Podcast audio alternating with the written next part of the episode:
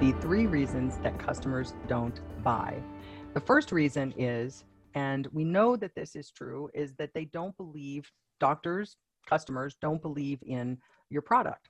They either don't believe that um, the product will perform the way you say it does, which is maybe a little combination of the the customer's lack of belief in the product performance and maybe even a little lack of belief in you. Either way, they don't believe that they will be able to get the results that um, you say that the product can achieve. So um, the another another way that we know that they may not believe in your product is that they believe that their product is better or they are getting better results than what they uh, would be getting by trying or using uh, the product that you are prescriptively recommending. So let's talk a little bit about, and I want, here's where I want to engage uh, you and your experience a little bit. If you knew that your customer, you could dig into the brain of your customer right in the middle of your consultation with doctor, and you knew, you could see in there that lack of belief in product, what would you do to elevate the customer's confidence that your product did indeed perform the way that you are saying that it does. I want you to write in the chat if you could look in and you could see that the, the doctor, right in the midst of your conversation, was starting to or doubted what you were saying, they didn't believe in the product, what would you do? So let's go ahead and type in your chat, in the chat, what you would do. Um, yeah, so Denise, you're saying you'd need to understand why they don't believe. Well, how would you do that? How would you get that understanding from the doctor? Tonda says she would share testimonials. What's the power of testimonials in that doctor or in those um, uh, clinicians that may not believe? Absolutely, that's a that's a great um, that's a great way of helping doctors understand that if they don't believe that the products can perform, what's even more powerful is to provide testimonials, but even testimonials of individuals that that particular doctor knows and respects. That's one of the reasons that KOLs are so powerful in our business, right?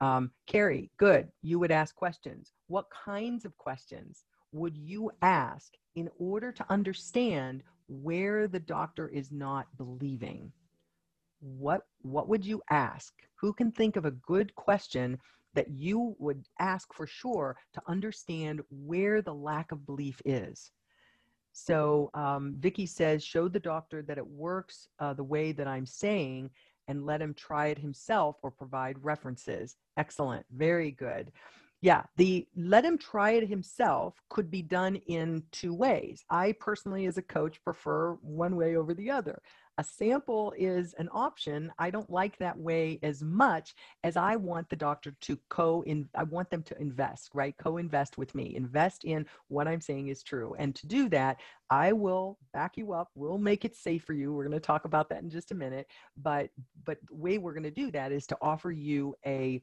guaranteed money back no risk offer right and i'm sure that each one of the companies that uh, you are that are represented here have a way of making it safe for customers to buy um, so uh, diane says i understand that you are not thinking uh, the product will do what you need it to do. Good. I love that because you're really bringing it out into the open. You're bringing that hesitation out onto the table to build and strengthen that relationship. What information do you need to understand the product?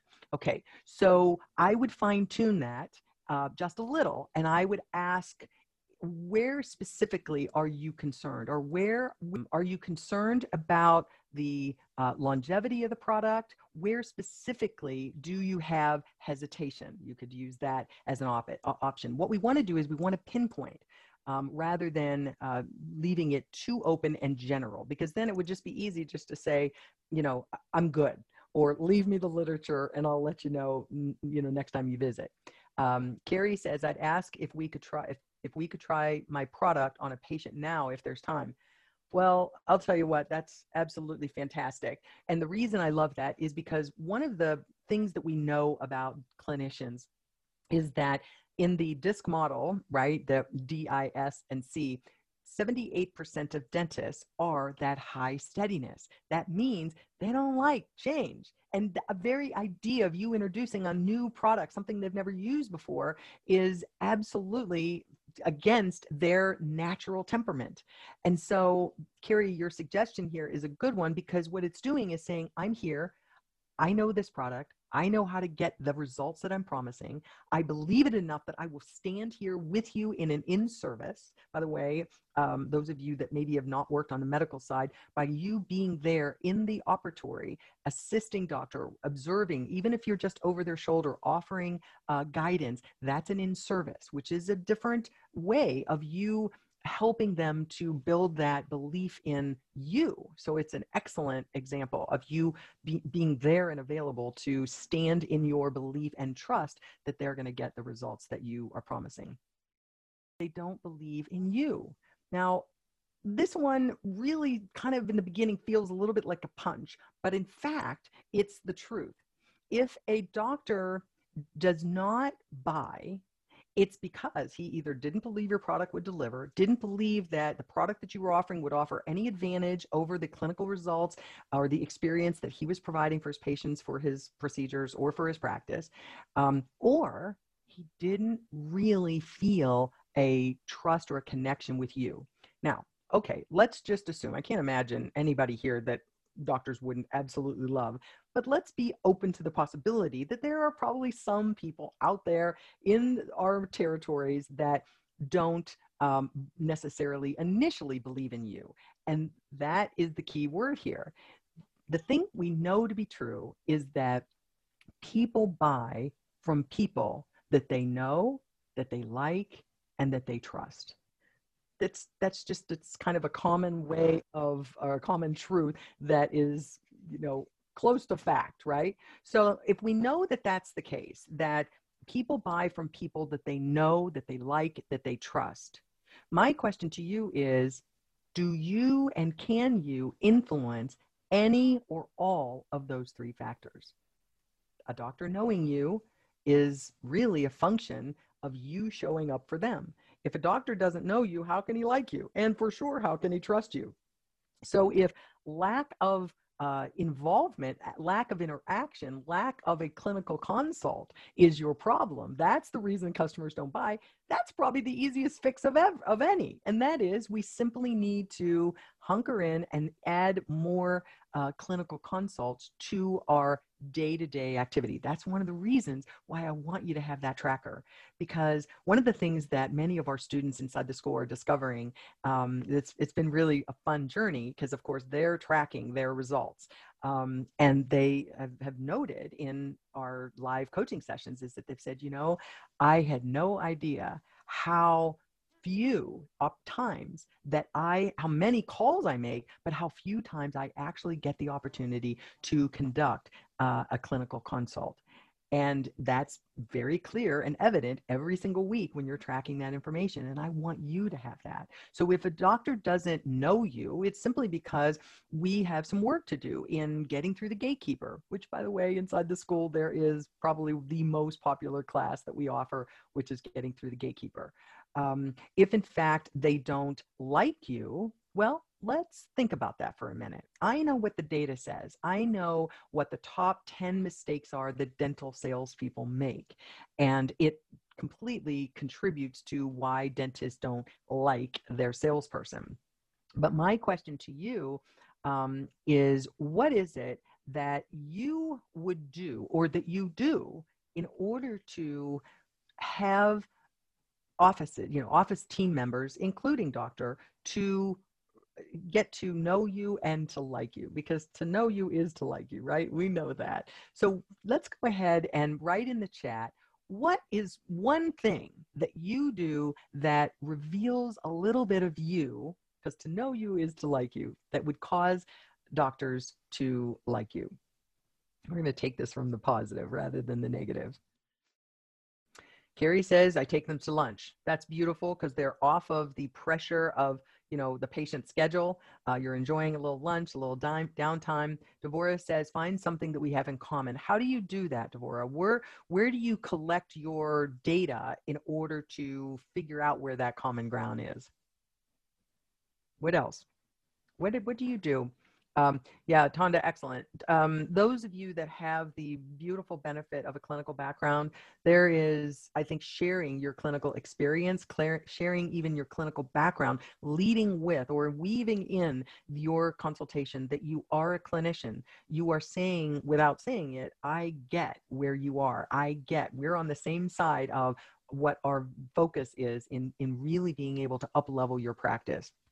Um, Sophia says, I not only involve the doctor, but I include their staff in the conversation. So good. I think good synergy with the office to learn about me and the product helps to solidify the relationship. And that's exactly right. How many times have you met with doctor, he or she has agreed to move forward with your product. And then when you go to place the order or the product arrives, the rest of the staff sabotage it and they don't use it or don't support it or don't use it properly. So I think you're absolutely very wise in being able to involve as many of the key and critical team members as possible. And I do want to give you a tip on this.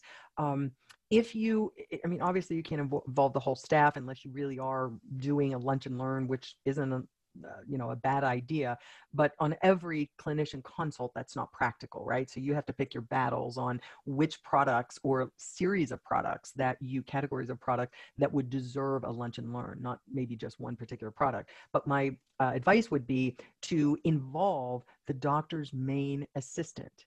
You hear me? That the doctor's main assistant is the individual that he or she spends most of their procedural time with. They are the individual. We call that individual in our training and inside the school the IPA. Those of you um, that are have worked with me in the past, you know this term. This is internal practice advocate. This is not the ODA, the ordering dental assistant. This is the person that does the ordering. what we're talking about here is the person who is the doctor's main assistant. Very important. That is the second most influential person to um, buying and ordering in that office. And if you obviously the doctor generally tends to be the main decision maker, and the second m- main influencer of the decision maker is the IPA, the internal practice advocate. Good stuff. All right. Um, Thank you, Diane. Discuss the customer's colleagues that work with me. Yeah, that's just so good. And you can almost always guarantee that if you are working with other doctors in that building or even in that neighborhood, generally speaking, they know each other. They may not always like each other, but at least they know each other. And if you, the more specific that you can offer in clinical consult, um, the more that um, you know as far as what the clinical results have been uh, and I'll give you another tip that some uh, folks have shared with me that I think is a great idea.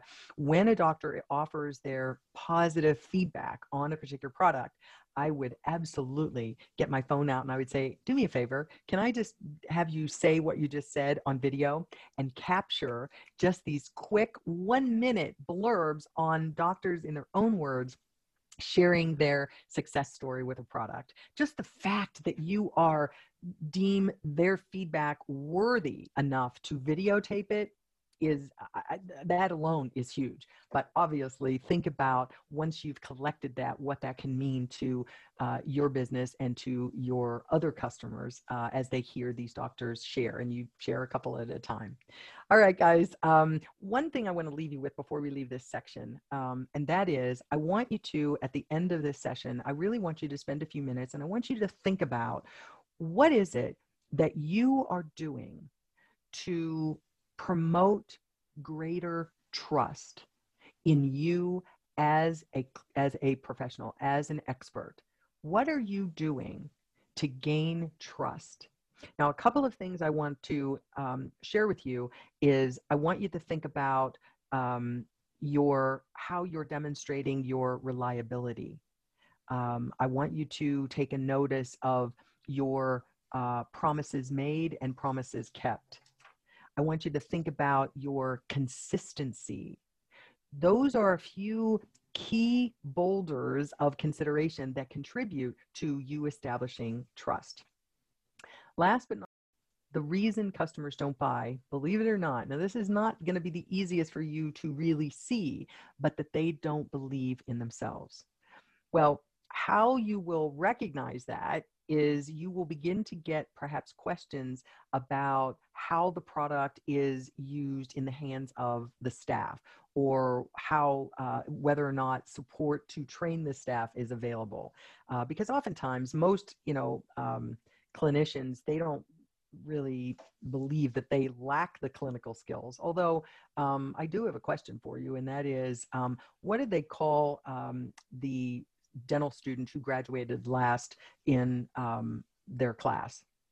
Doctor, right? So, sorry. I think that's really funny because it, what that means is obviously every dentist that is practicing, while not all doctors, not all dentists are created equal, they all have completed a certain standard of uh, clinical instruction. And yet, not all doctors are committed to the highest level of aesthetics or function or form. Um, and that's part of what makes the industry so diverse and somewhat interesting. But one of the things I want you to think about is if a doctor doesn't believe in that he will be able to recreate the results that you are promising I really think it's incumbent on us as the business professionals, as the leaders in this consultation as the expert to be able to tease out where the areas of insecurity, concern, or a lack of belief really are. Because there is nothing that a doctor can say in open, honest transparency that you can't assist or provide support for him or her to be able to get the result that your company uh, has experienced that the product will deliver. Think about it. You have expertise on seeing and hearing all of the success stories and seeing the end result in many cases of your products and actions your customers don't have that advantage, but you do. And that's one of the reasons why I want to encourage you to document those customer testimonials on video take pictures take take pictures from doctors that are taking the intraoral photographs of the before and after um, so that you can really demonstrate what's possible using your particular product. And the more the doctors see it of in the hands of their colleagues particularly those that they are familiar with in the in the neighborhood um, th- that they can believe that they can recreate those results themselves as we wind down, um, I want to just say that in cases where doctors do not buy, customers do not buy, it's generally because they don't believe in themselves, they don't believe in you, or they don't believe in the product that you're representing. The answer and the response to all of those scenarios is for you to really keep a keen eye on the nonverbal cues that you may get and will get either through a um, observable, you know, in-person consultation, or even that is evident in, it's a little more difficult, when you're on a Zoom call like this, or even worse, in a telephone call, but it is possible. Hesitation, uh, pauses, uh, even the nature or the basis of the questions that you're getting back from doctor, um, or a lack of questions. And so that's another way that you want to be able to help expose um, that the doctor is perhaps having some concerns about um, him, your, you, uh, whether or not you are going to be there if in fact the product doesn't work, whether the product would work, or then finally whether they or their staff have the, the capability of being able to deliver the results. But either way, if you can always demonstrate how that doctor, that no matter what, you and your company will be there to support them through the any end result that is less than the most that they can expect.